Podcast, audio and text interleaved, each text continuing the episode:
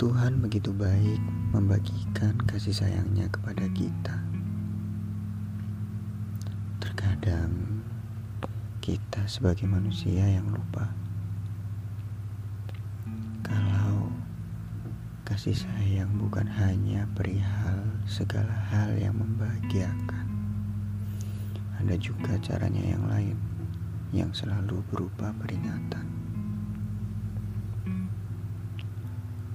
Kebahagiaan bukan hanya segala hal yang membuatnya tertawa lepas, maupun lengung bibir yang tertarik ke atas. Tetapi juga ada hal-hal yang bisa diambil sebagai pelajaran.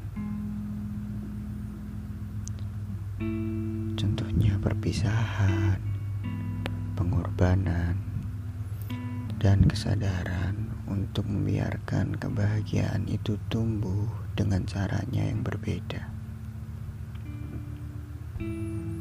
Begitu pula peringatan. Belum pasti itu menyakitkan atau yang mengusik titik nyaman yang telah begitu lama tidak ingin kita tampakkan. Ia bisa juga menjadi kesempatan bagaimana kita bisa percaya tentang kekuatan-kekuatan yang tidak bisa kita bayangkan sebelumnya. Seperti seni mendengarkan sesuatu yang sudah jelas itu bukan sesuatu yang pernah kita harapkan. Tetapi kental makna pemahaman dan pengertian. Tuhan begitu baik membagikan kasih sayangnya kepada kita. Tuhan tidak pernah jahat kepada kita yang membiarkan segala hal yang kita inginkan sirna begitu saja.